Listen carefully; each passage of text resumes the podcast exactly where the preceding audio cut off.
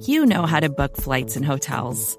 All you're missing is a tool to help you plan that unbelievable travel experience. That's why you need Viator. Book guided tours, excursions, and more in one place. There are over three hundred thousand travel experiences to choose from, so you can find something for everyone. And Viator offers free cancellation and twenty-four seven customer support for worry-free travel. Download the Viator app now and use code Viator ten for ten percent off your first booking in the app. Find travel experiences for you. Do more with Viator.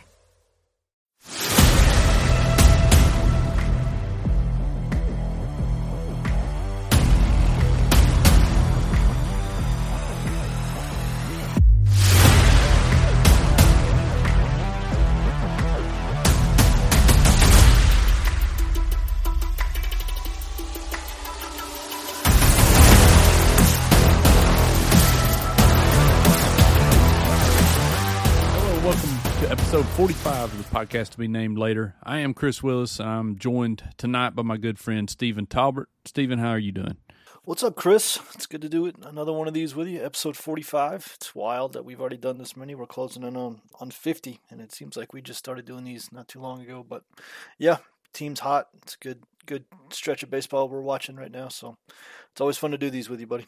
Yeah, it's always fun to get on one of these, you know, when you when the Braves are on a winning streak and, and they, they tied a season high today with a, of eight eight straight wins with a uh, five one win over the Philadelphia Phillies. Uh, you know, just uh, let's hit this series, just to recap it to start with. I mean, we saw a lot of good things here. We knew the month of uh, June was going to be a little bit lighter from a schedule standpoint uh, than what we saw in May. But, you know, I think the Braves have made a, a statement when they when they needed to. I mean, they've taken care of the teams they're supposed to beat. They've gone head-to-head with the Mets and the Phillies and, and come out on the other side of it. You know, I think the biggest thing, Tuesday they won four to two Tuesday. Spencer Strider looked like Spencer Strider again. He did give up eight hits but limited the damage to one run, struck out nine. The velo was up. I believe he hit one hundred mile per hour for the first time all season. Uh, you know, they, they trailed uh, going into the fifth inning. Then the offense came alive late. Austin Riley and Matt Olson both homered. You know, what was your – would you do you have any uh, takeaways from that first game of the series? You know, I thought it was I thought it was a pretty good Phillies crowd, honestly, you know, and it was uh, it was pretty festive atmosphere. Ranger Suarez pitched well. Uh, but, you know, the Braves, again, went into opposing team's ballpark and came out with a win.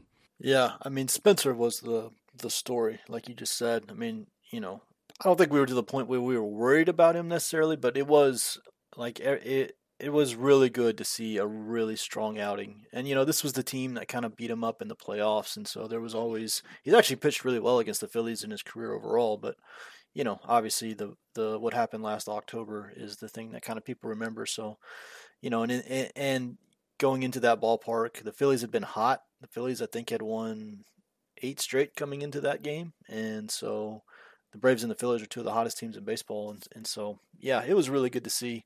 And like you said, he gave up um, he gave up eight hits, but they were I think seven of them were singles, um, and those aren't going to beat you in that ballpark. But his average velo that night was, um, I think it was like the highest of his career. I think or highest of the year. I think it was like like ninety-seven point eight or something like that for the game, which is obviously, you know, like you said, he hit one hundred for the first time all year, and that you know that was the guy we watched pretty much all of last year, and so it was really good to see. You know, the Phillies pitched well too. The Phillies pitched well in both games. Suarez and Nola both threw really good for or threw really well for the Phillies, but yeah, it was a really good game. Offense came late. Um, it was good to see Austin get a homer. You know, Austin has been probably the You know, as hot as the Braves' offense has been, Austin's probably been the one that's been the coldest. And so, you know, uh, having him hit a home run, obviously Matt hit one, and um, yeah, good win. And and I think that was the seventh in a row. And then tonight, today was the eighth. I think I've got that right. So yeah, it was a really good win on Tuesday. Yeah, and I, and I forgot to mention this uh, before we even started talking about it. The Braves and, and the Phillies both came into the series having won six straight and thirteen of fifteen. So, you know, yeah. the Philadelphia, the Phillies were playing well. Uh, I mean, both yeah. both teams came in playing well, and that's what gave it that little bit of a showdown feel. Wednesday was a rain out all the way around. Uh, we waited, what, two hours without an update? You know, it was pretty... With zero, zero updates. Zero updates, uh, which is always fun. Uh, but they ended up banging that, and that's going to be made up as a, a doubleheader in September, on September eleventh, I believe.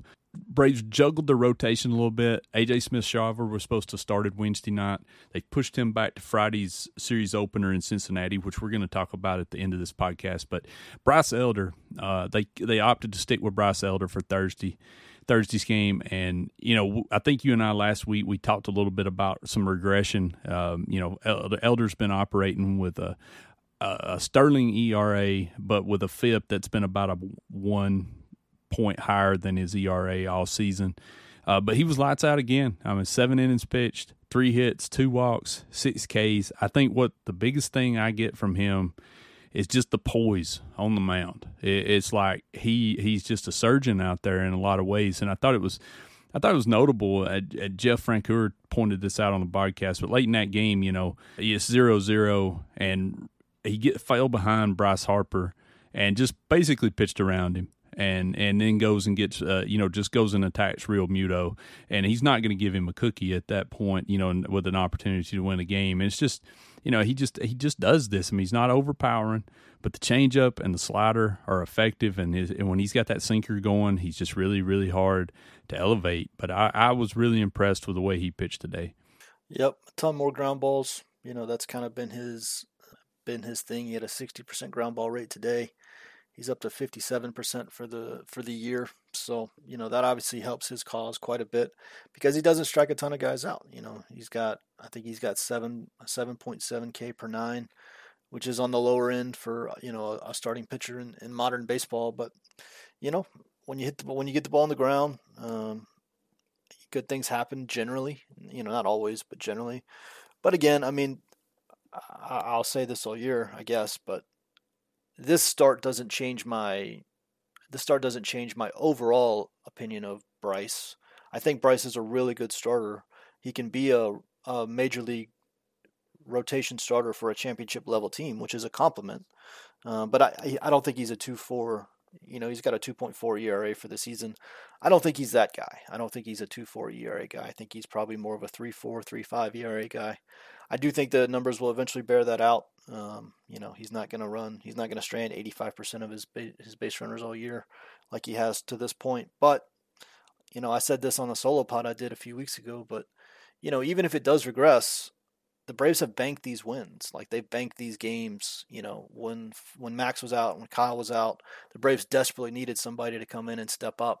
And he has done that, and you know, tenfold. I mean, way more than anybody could have ever hoped. So even if it does regress, and it's not like a three and a half E R A is a bad starter, but you know, even if it does regress, the Braves have already banked these wins, and and this stretch of baseball he's given them is, I mean, he's, you know, if it wasn't for Acuña, you could argue Bryce Elder has been the first half M V P for the team with as much injuries, you know, as many injuries as they've had to the rotation and what he's given them on a night in, night out basis.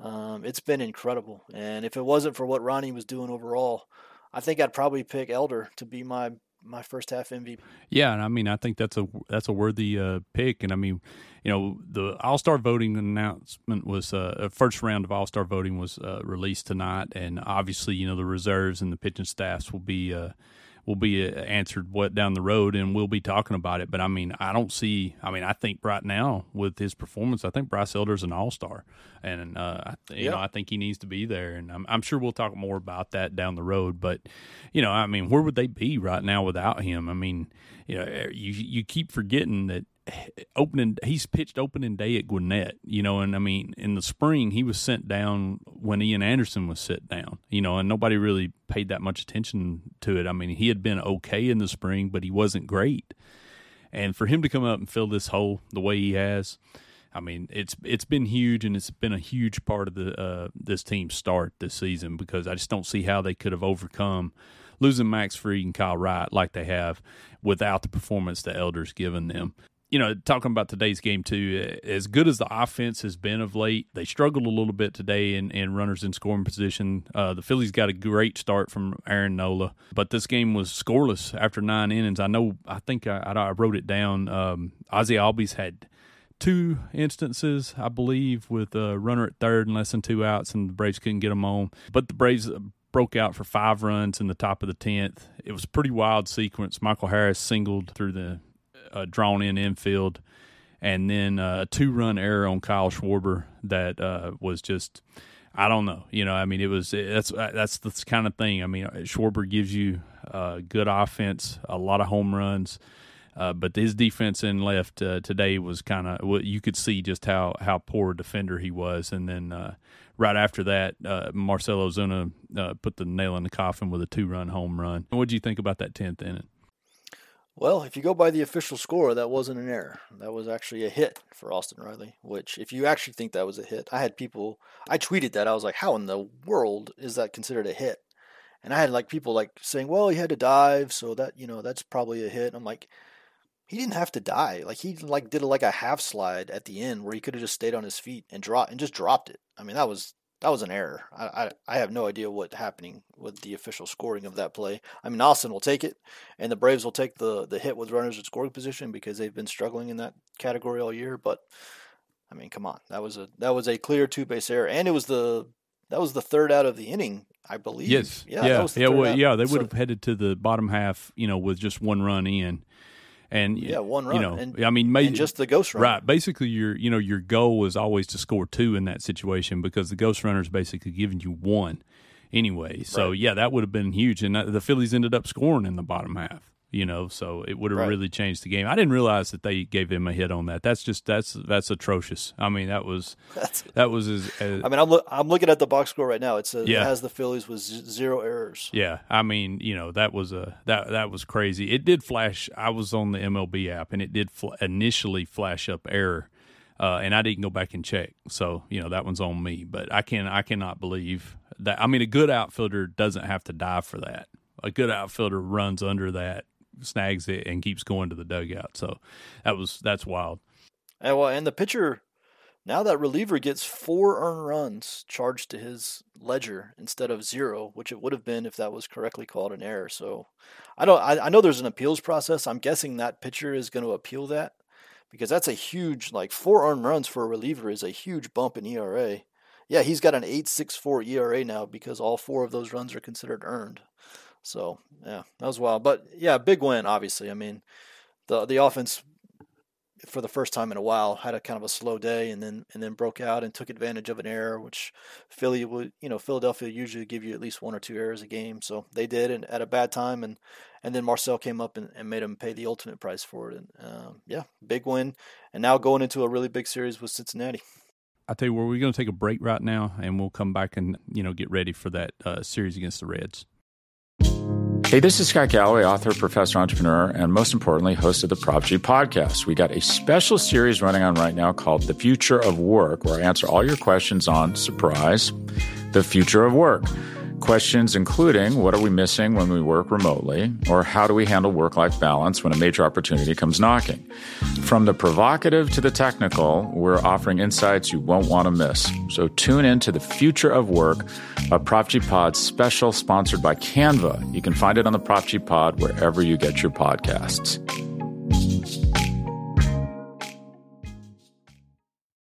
Before we get to that series with the Reds, uh, a couple of couple of newsy items we want to talk about uh, a little bit before we get there. Uh, A J Minter had another scoreless inning today. I believe he struck out the side, actually. Uh, you remember early in the season when Minter was struggling? He, you know, he had the, an E R A nearly at eight, even though his F I P was uh, a good bit lower. Uh, everybody was panicking. But he's slowly and steadily now looking more like A J Minter. He's uh, over his last thirteen appearances, he's allowed two hits, one run, and has fourteen strikeouts. Uh, that's much more like what we like to see. And, I mean, when you look down there, I mean, Iglesias has had a couple of bumps in the road. Uh, Nick Anderson's had a couple of bumps in the road. It's just really big, I think, to see A J Minter, you know, starting to look like the guy that we had last year. And it's another example of the importance of – of not just looking at the results, but looking at the peripheral stuff and the batted ball stuff and all the, the raw data, because oftentimes that stuff gives you a better indication of what's coming than just the results do. Um, and that's also a cautionary tale about Bryce Elder, but that's a separate topic. Um, but yeah, the it's been really good to see A J bounce back the way he has. It's really just getting better results. I, I I've I've looked at his numbers probably every other day for the last month. And I and I've said this consistently, but there's really no difference in what he's doing this year and doing last year, except this year, you know, opponents had like a four ten batting average on balls in play against him, and you know that wasn't going to last. That was never going to last, and and obviously it'd start to come down. And we've seen the regression to the mean, and we've seen what you know we all expected out of A J, and that's being one of the best relievers in baseball, and and that's what he's been for the last couple of weeks. And you know it's been huge. The Braves bullpen has been huge in June. You know, they had that one bad game in Detroit where they gave away a, a four-run lead in the last couple innings in Detroit. But other than that, they've been nails for the entire month. Uh, I think I think they lead the league in E R A in June. The bullpen does. So, and A J's a big part of that. And so, you know, um, I'm really happy for him. I'm glad he's getting better results. He, he's deserved better results uh, all year, and he's finally getting them. So, and it's it's a huge it's huge for the team. I mean, just massive that they now have kind of their normal A J Minter back. Yeah, he he talked to our our friend uh, Grant McCauley a, a couple of weeks back, and you know Grant asked him about his struggles, and I mean he really couldn't just put his finger on anything. He, you know, I think the only thing he really said was he just thought you know he, he might have not been locating his cutter quite like he wanted to be. So I mean I think it just speaks to I mean it's how volatile relievers can be, and uh, you know it can it can change on a dime, but. You know, he, he has looked more more and more like himself today. And, I mean, he went through three pretty good hitters with the Phillies today. So, you know, that's that's big getting him back uh, getting him back performing at high level. And I think, you know, I really like – I mean, he's capable of closing games. You know, I, I don't want to get into the – you know, you and I have talked a lot about what we think about the save stat and everything. But I do think – I don't know what it is, but, I mean, I really like being able to use him in the seventh or eighth inning depending on what the situation is, uh, just because it, it seems like it's he's he's excelled at that role. And, uh, you know, it's just really big to have him down there in that bullpen. Um, I've, coming into the week, probably the biggest news story was Sean Murphy, who uh, tweaked a hamstring in Sunday's win over Colorado, hit one off the wall. You could see him kind of pull up, coming around first base, um, left the game. Did not did not go on the injured list. The Braves did call up Chadwick Trump and uh, de- designated Charlie Culberson for assignment. They're going with three catchers right now. I thought it was pretty big that uh, Murphy was able to avoid the I L. He was he was seen on the field in in this in Philadelphia working out before the games. Actually, did pinch hit Wednesday. Um, Brian Snicker said after the game that he won't catch Friday, but you know the fact that he's not on the injured list means you know he could probably be back at some point this as soon as this weekend. Thought that was pretty big. Again, you know we've talked about the catcher's depth, uh, depth with uh, Travis d'Arnaud and how big that is because uh, Murphy out and uh, and all you know that could be that could be pretty damaging. But it's nice to be have a guy to stick in there. But I thought it was pretty big that Murphy was able to avoid the injured list. Oh yeah, it was huge. I mean, your catcher depth is always a, is a very fragile thing. You're just one one pitch away from you know having a ton of depth and then having no depth. And the Braves went through that either last year or the year before. I can't remember. twenty twenty-one Two years ago. twenty twenty-one Yeah. Where, yeah. where they had they, they ended up signing like five different veteran catchers for just to try to piece it together. And so, yeah, it's one of those things that can go away really quickly. But I mean, how massive is it to have Travis d'Arnaud when when Murphy goes down and. But, you know, only having him down for a few days, I mean, Murphy's been – we knew Sean Murphy was good. Like, you and I talked about it a lot over the offseason. We tried to tell people, like, how good this guy is. I even I, I think even for our standards, he's probably ex- exceeded expectations for how good he's been. And so he's a vital part of everything the Braves do. And, and, and so not having to miss him for, for ten days is, is obviously big. And he pinch hit today and – You know, it is interesting. I have been thinking about this Sean Murphy stuff and, and you know, the, the bench and – You know, the Braves obviously have two catchers up right now, and, and they don't have a backup shortstop. And I, I've been – this is probably a, a conversation for a different day, maybe even an article, but, you know, what the Braves do with Sam Hilliard and should they maybe think about, you know, replacing him with somebody who can play short, maybe leave three catchers. I don't know. The, the end of the bench is always interesting because you don't really need that last bench spot, if we're being honest, but you have to have it by rule. So I am curious to see what they do. You know, Sam Hilliard's pretty much been relegated to to – pinch hitting and or pinch running and, and defensive replacing and, and the Braves don't do a ton of either of those anyways. So, but it is huge to have Murphy stay off the I L. That means, you know, he can potentially catch in the Red Series, and they're going to be careful with him, which they should be. And when you have d'Arnaud, obviously it's a it's a big um, it's a big safety blanket to have. But um, yeah, huge huge that they don't have to I L him, because if they I L him, then if it's too long, then you got to do a rehab assignment. It can be a whole thing. So um, yeah, really really good news that he's he's going to avoid it. And I think it was big, you know, that he felt something and just shut it down right when he did. Because, I mean, he could, yeah. if he keeps running to seconds, you know, you never know.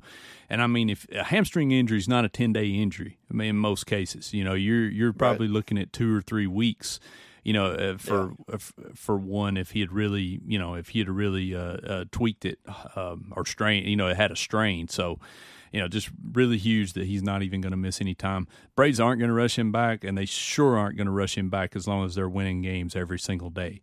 So, uh, yeah. you know, what we we were, I think it was, uh, I think Mark Bowman uh, reported on Twitter today that the plan originally was for Chadwick Trump to uh, catch Wednesday. I mean, uh, today, Thursday, but Wednesday was rained out. So they went ahead with uh, Travis d'Arnaud there. So, you know, they're not afraid to use Trump, uh, but you just, the offensive drop off is, is pretty significant, um, you know, when you go to him. It's good to have that third catcher that you trust, and it does seem like they trust him enough to bring him up and actually let him play at some point.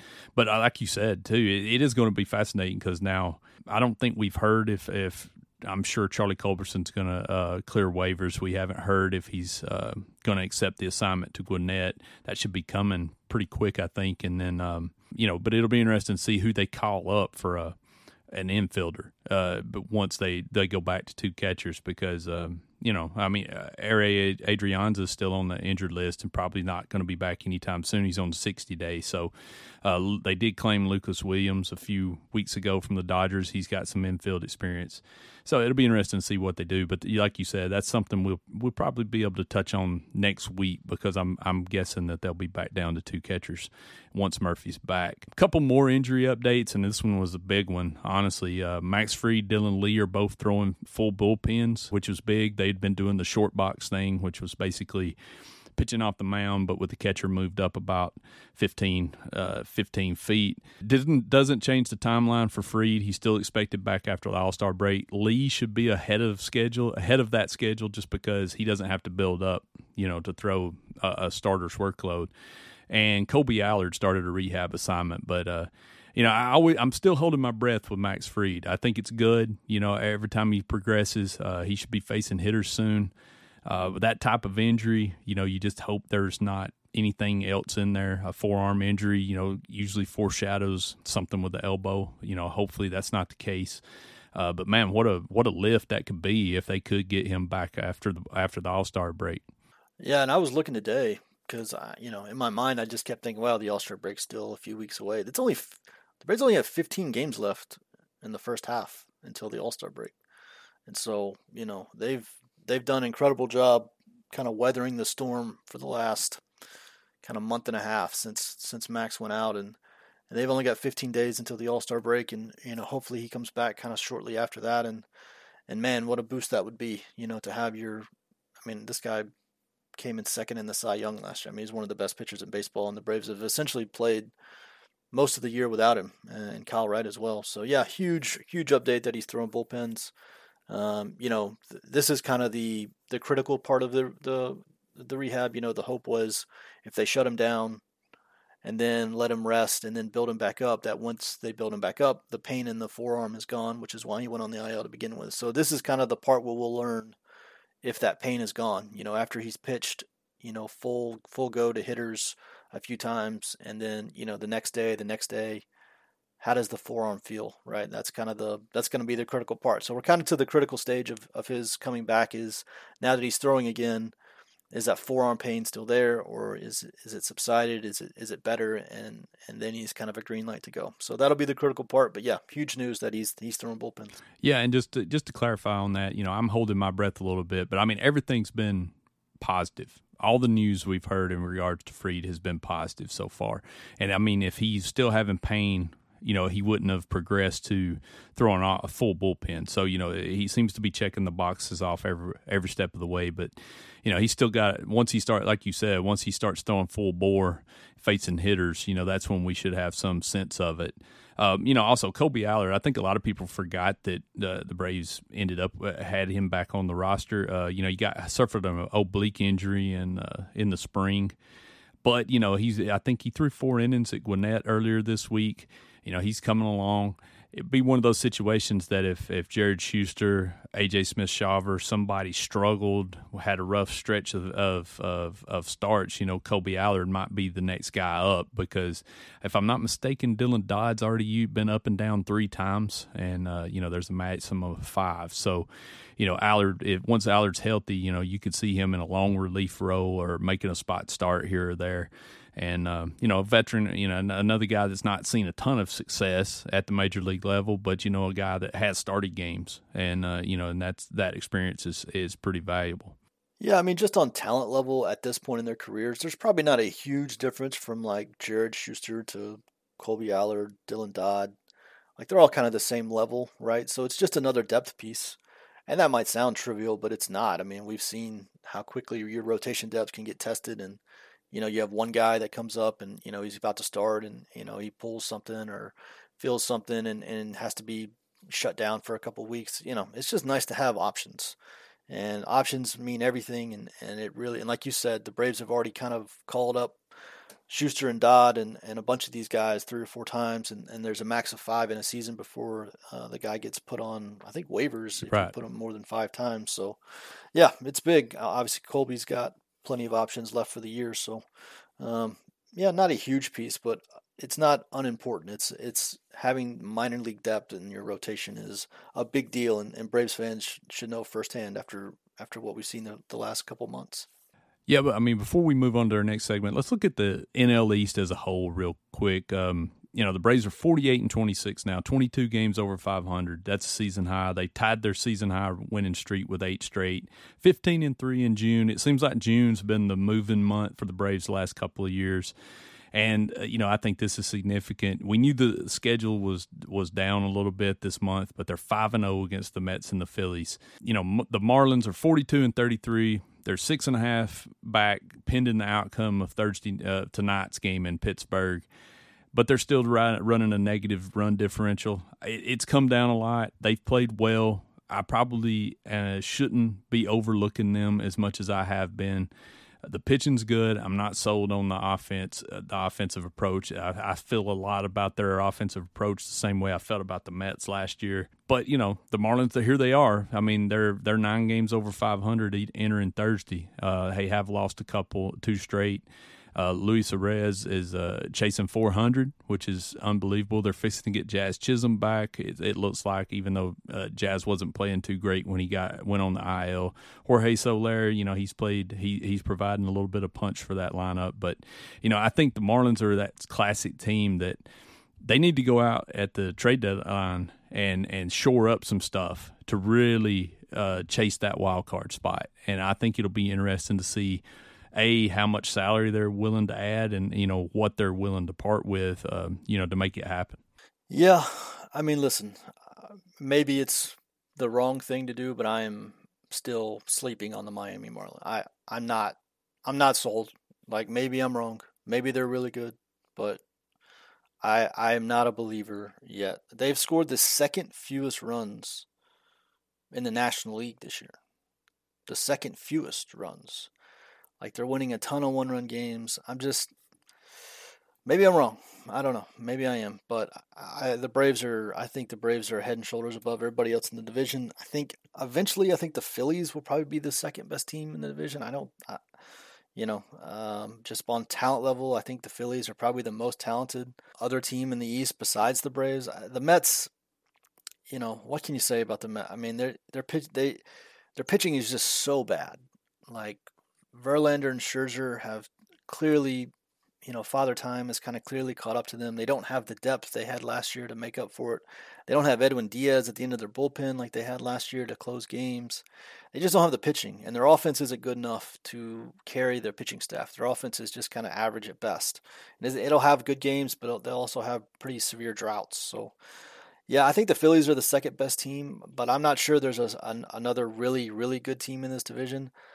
Maybe I'm wrong about Miami. If I am, then I'll I'll eat the crow at the end of the year. But when you score so few runs and you play so many close games, at some point you're going to go through like a you know a stretch where you lose, you know, fifteen out of twenty games or something like that. And I think that's coming from Miami at some point. And they can't beat the Braves, and that's a big deal for them, obviously, when you're when that's the team ahead of you in the division. So, but I might be wrong. We'll see. We'll see how it plays out. But yeah, the Braves are dominating this division right now, so it's good to see. Yeah, the Phillies are thirty-eight and thirty-six now after this uh, after this two game uh, sweep. They're ten back. They are at seven and three over the last ten. I agree with you. This is still the team that I kind of look at and think, man, you know, if you get in a short series with them, they're capable of of beating you just because they've got guys like Bryce Harper. They've got guys like Trey Turner. I know Turner's not played well, but I, you know, again, uh, some of the same flaws. I thought their bullpen looked really good today. I mean, they brought in Soto throwing one oh one. They brought in Alvarado throwing one hundred. Craig Kimbrell looked like vintage Craig Kimbrell, you know, but then, you know, and the, the thing in the tenth happened, and, you know, that defense is just has been the same. All the I, I know Trey Turner probably helps helps a lot from where they were last year, but you know you look at that outfield defense, and I mean you're basically playing two D Hs in the corners, and um, you know Marsh and, and Christian Pache cannot cover all of that, and uh, you know it hurt them today. It almost it may have actually cost them a win, you know, when it comes right down to it. So.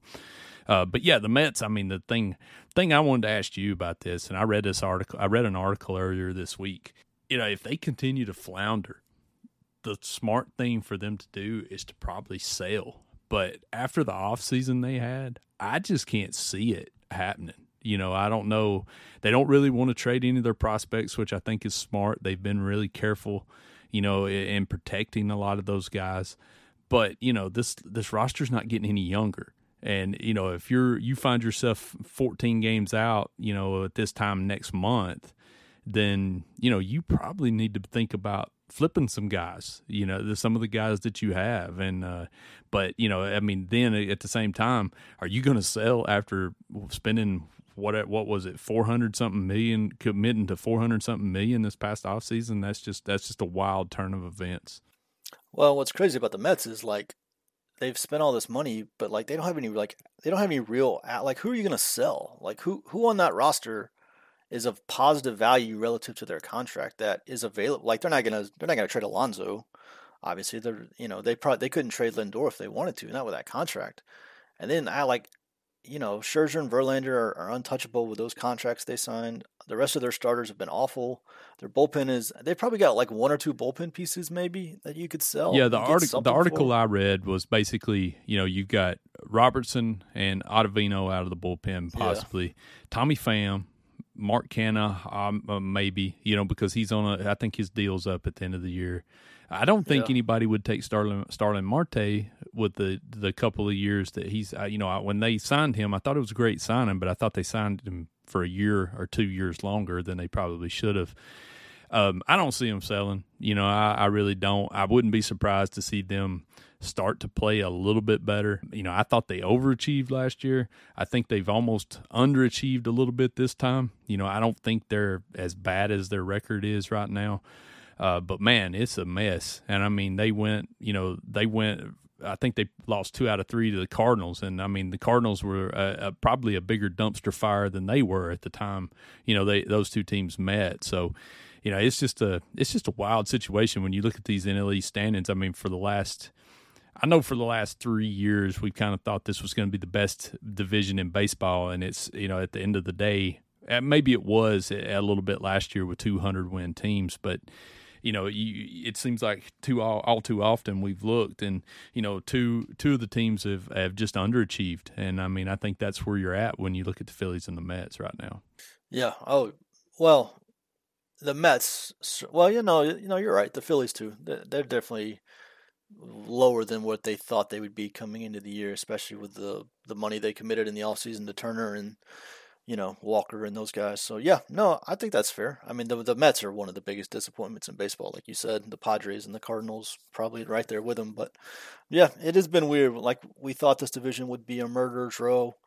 Um, it's definitely got the potential to be. And I still think – I still believe in the Phillies probably a little bit more than most people. I said this again. I said this last year too. I just – their talent scares me.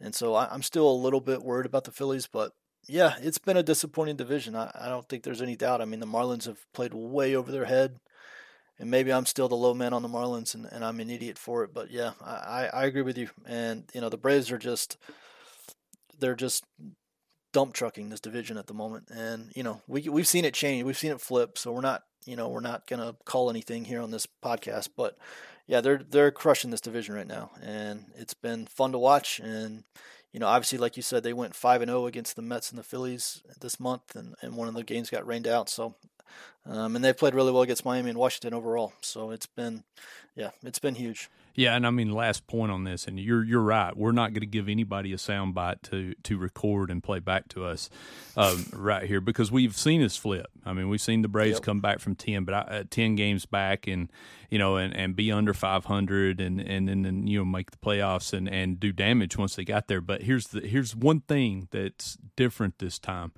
You do not have all those games head to head at the end of the season.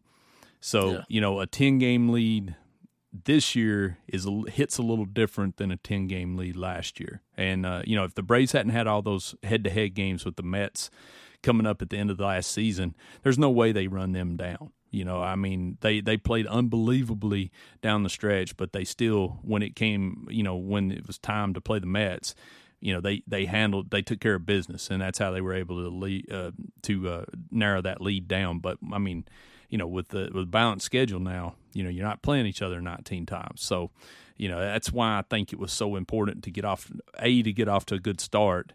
And then, you know, to, I think the Braves are something like they're nineteen and six or something against the N L East. Man, when you when you can throw up something like that, you know, it's just uh, it's just going to be hard to, uh, you know, it's really hard, really be hard to catch them, you know, when they're playing like that. Let me, let me ask you a question real quick. All right. And Chris doesn't know this is coming, so um, but so the Braves have scored four hundred four runs this year. Okay, four hundred four, and this this is not counting today, so I guess four hundred nine now. So four hundred nine runs this year the Braves have scored.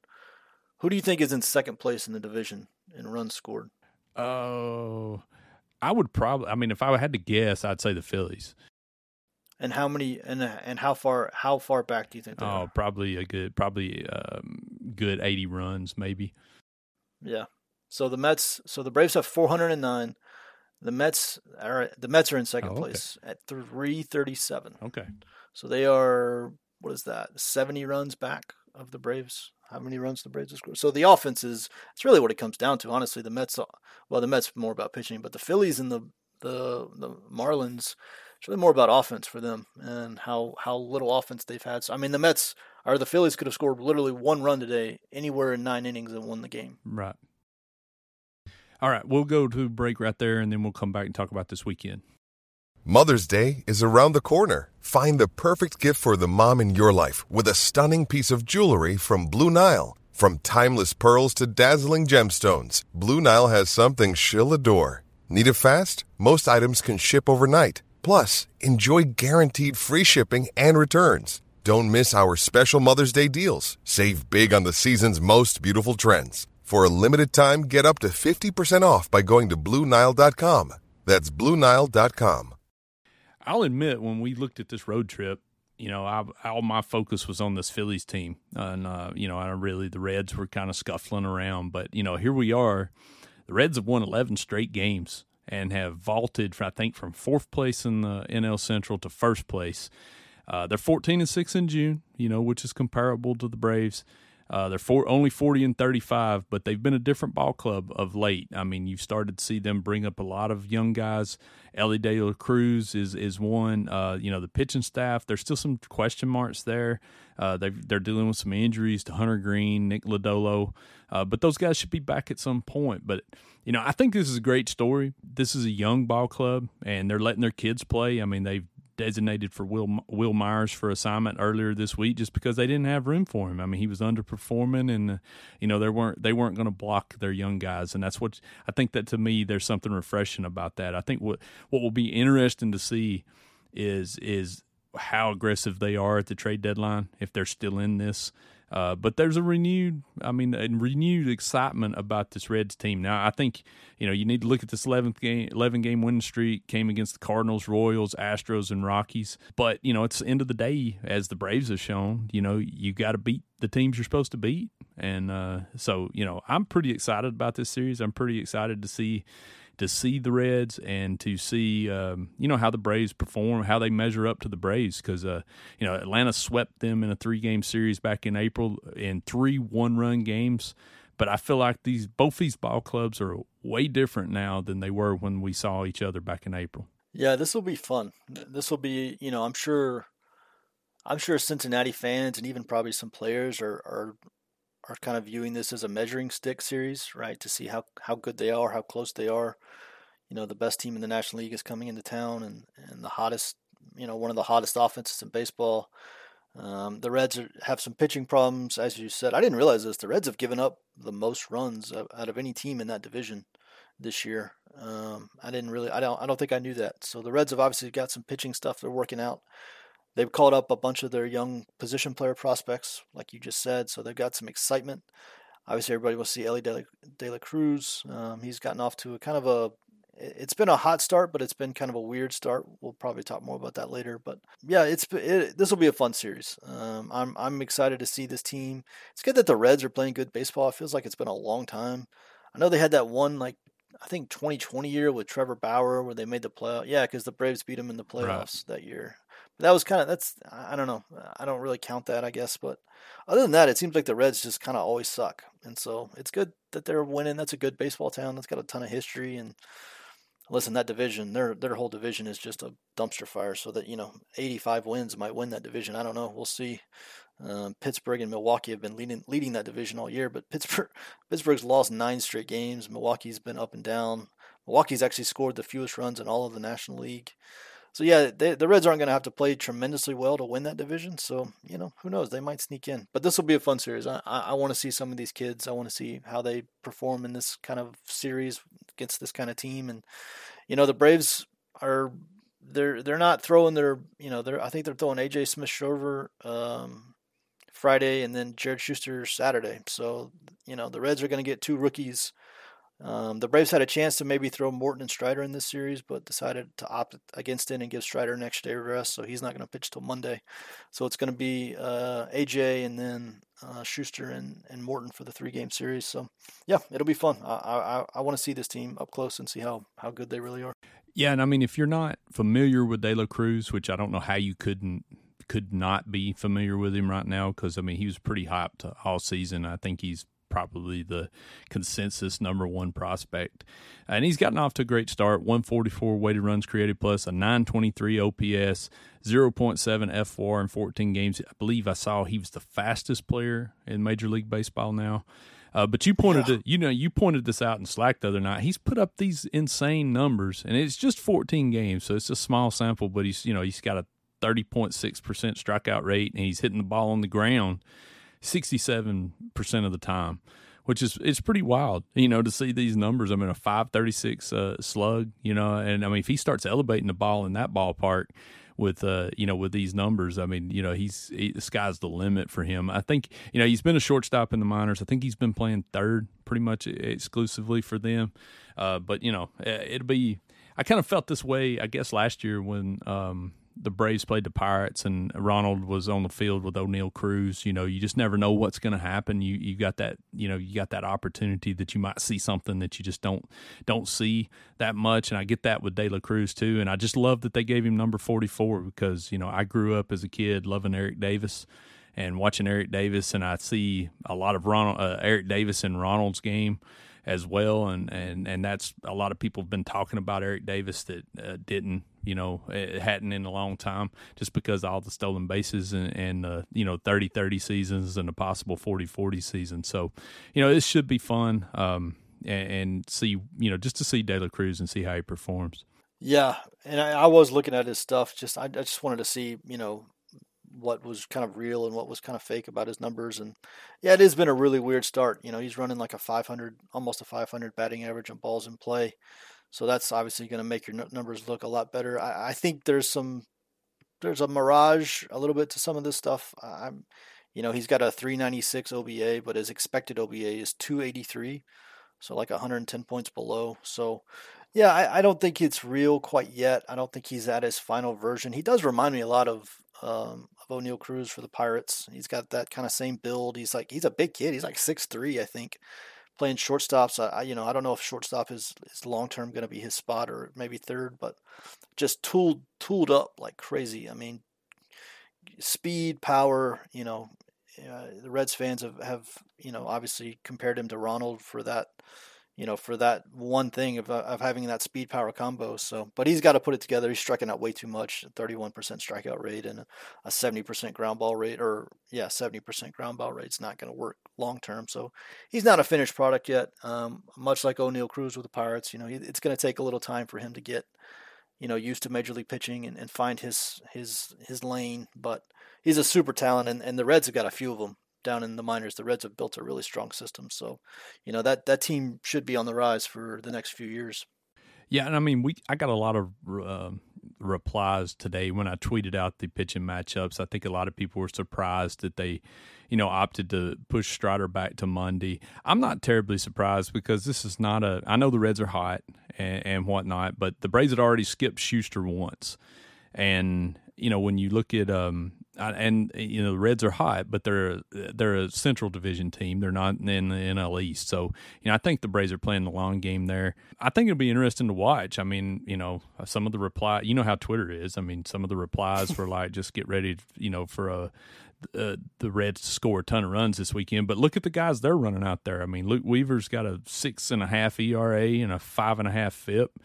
Ben Lively's got a four E R A, but a five F I P. So, I mean, it's not like the Braves aren't going to score, shouldn't score some runs in this series too. You know, it should, it could be, you know, one of these games could end up being a, um, a shootout. But, you know, if we know anything about baseball, these things will probably be two to one games, you know, just because, uh, yep. it's because that's not what you're expecting.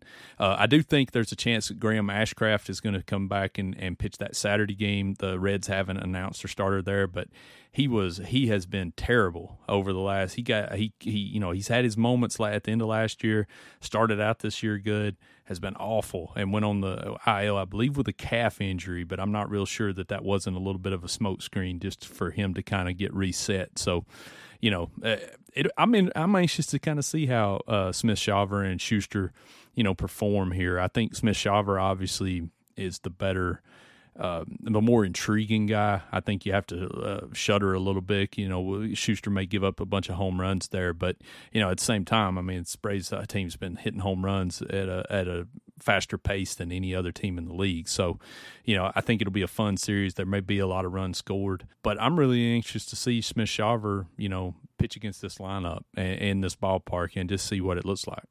Yeah, and they've got they got Joey Votto. I think Joey Votto just came yes. back like last, last the last series, and obviously they've got the kids, and you know they've got India, and they've you know they've got some decent players. Like you said, they they D F A'd Will Myers just because they've got you know they've got a, a nice crop of position players coming. Um, you know they they kind of have not quite to this level. They're probably a year away, but they do have a little bit of the two thousand eighteen Braves kind of vibe with all these young players. You know, and the established first baseman who's already on the team. You know, it, it is interesting. I, I don't think they quite have the pitching. I think that's going to hold them back.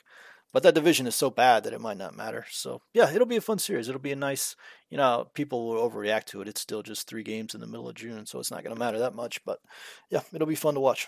Yeah, and I mean, like you you mentioned the Central, the Central Division. Man, I want to see somebody just come out and say, we're going for it.